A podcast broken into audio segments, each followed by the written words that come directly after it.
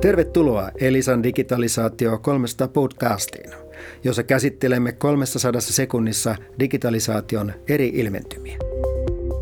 Tänään vieraanamme on Elisan kyberturvapalveluiden johtaja Ilari Karinen. Sinulla Ilari on hyvin laaja-alainen turvallisuuden tausta lähtien niin fyysistä turvallisuudesta ja maanpuolustuskorkeakoulusta. Morjesta Kimmo. Joo, pitää paikkaansa. Mä koen, koen kyllä ihan, ihan tota itseni onnekkaaksi, että on saanut työskennellä turvallisuusalalla ihan alkaen sieltä fyysisen turvallisuuden ytimestä puolustusvoimista, missä työskentelin upseerina, upseerina ää, ennen kuin siirryin tänne sähköisen turvallisuuden pariin. Ja sähköisen turvallisuuteen liittyen niin ennen Elisaa niin toimit viestintävirastossa ja siellä oli monia kiperiä ongelmia ratkaistavana. Kyllä vain. Työskentelin viestivirastolla tietoturva-asiantuntijana kansallisessa CERT-yksikössä, mikä, mikä nykyisemmin tunnetaan kyberturvallisuuskeskuksena. Siellä ikävällä, tietyllä tavalla ikävällä tavalla niin sain nähdä ehkä, ehkä tämmöistä kyberturvallisuuden etumaisia pesäkkeitä, eli, eli tukemaan ja auttamaan suomalaisia organisaatioita, painopisteenä huoltovarmuuskriittisiä firmoja sekä valtiohallintoa siinä, kun nämä, nämä, näihin kohdistui tämmöisiä tietoturvapoikkeamia ja tietoturvattominen tilaa. Hyvä. Ja miten kyberturvallisuus on viime vuosina muuttunut? No, kyllä mä sanoisin, että isompia, isompia trendejä ja muutoksia, niin jos kaksi vaikka pitäisi nostaa, niin, niin yksi on se, että, että organisaatiot joutuu nykypäivänä miettimään ja panostamaan ei pelkästään tietoturvan rakentamista estävien mekanismien varaan, vaan, vaan nämä valitettavat ilmiöt, hyökkäykset, uhat, mitä maailma on tällä hetkellä pullollaan, niin on näyttänyt sen, että, että ei, tämä tieto, tietoturva, uhat ja riskit ei tule tästä enää väistymään, vaan se pakottaa organisaatioita miettimään sitä omaa varautumista, omaa tulokulmaa, että, että jos meihin kohdistuu tietoturvapoikkeama, meidän, meidän toimitusjohtajan sähköpostitili kaapataan tai meidän asiakastiedot päätyy jonnekin verkkoon julkisessa saataville, niin miten me siihen reagoidaan? Eli puhutaan, puhutaan siitä varautumisesta ja, ja poikkeamallintamekanismeista, eli, eli miten, miten se organisaatio lähtee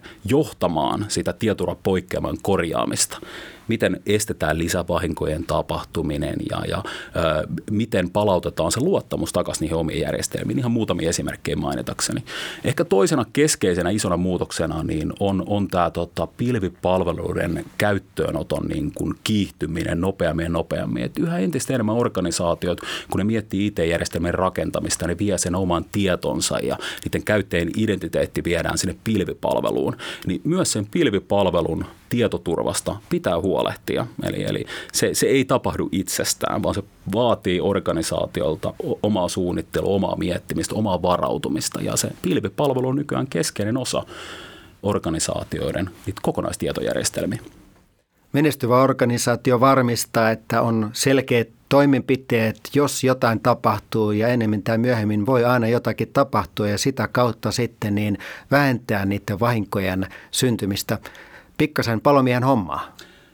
Pitää paikkaansa. Siinä, siinä tarvitaan myös näitä niin sanottuja palomiehen taitoja. Tarvitaan myös sitä tota, lainausmerkeissä palotarkastajaa, joka etukäteen tarkistaa, suunnittelee, miettii sitä varautumista. Mutta mut kyllä tämä nykypäivänä se varautuminen siihen, että, että jossain se tulipalo saattaa myös tapahtua. Ja tässä tapauksessa tulipalo tarkoitan, että organisaatio johonkin tietojärjestelmään kohdistuu se tietoturvapoikkeama. Ja silloin tarvitaan näitä sähköisen maailman palomiehiä. Ja, ja tota, tämä on yksi, yksi tuokulma, mitä minä tuolla liiketoiminta-alueella, mitä mä vedän, eli sen kyberturvapalveluita, niin tämä, tämä on juuri sitä apua, mitä me tarjotaan organisaatioille, näitä lainausmerkeissä palomiespalveluita.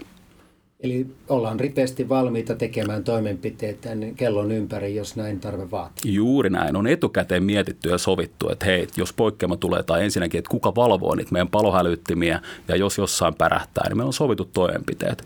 Kuka ryhtyy hommiin, mitä tehdään, kuka tiedottaa, jne. Nykyään niin jopa maanpuolustus ja maan, maanpuolustusorganisaatio on sosiaalisessa mediassa ja sieltä löytyy paljon myös hyvää informaatiota kyberturvallisuuteen liittyen. Mitä sosiaalista mediaa sinä seuraat kyberturvallisuuteen liittyen? No mun oma henkilökohtainen suosikki on toi Twitter.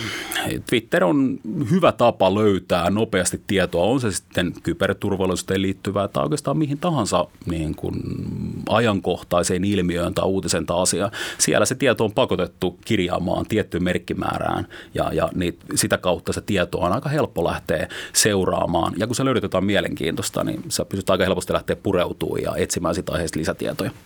Mikä on viimeisin kiinnostava Twitter-uutinen, minkä luit? Viimeisin kiinnostava oli, oli tuohon noin parin vuoden takaiseen tota, NotPeta ja tällaiseen haittamakampanjaan, mikä kosketti aika, aika vahvasti ö, ympäri maailmaa iso organisaatioita, niin törmäsin tällaiseen mielenkiintoiseen ö, kirjoitukseen, missä, missä erään organisaation niin kuin tietoturvaedustaja kertoo, että miten heillä vältettiin ö, näitä niin sanotusti niin kuin isompia vahinkoja. Eli siellä oltiin tilanteen tasalla ja, ja tota, kerrottiin toimenpiteitä, millä se sen ikään kuin sen hyökkäyskampanjan alkuvaiheessa, niin, niin ryhtyivät rajoittaviin toimenpiteisiin, millä, millä estivät, estivät ainakin osiltaan, että pahimmat vahingot ei tapahtunut heille. Kiitoksia Ilari, kiitoksia kuulijoille. Tämä oli Elisa Digitalisaatio 300 podcast ja lisätietoa internetistä osoitteesta elisa.fi yrityksille.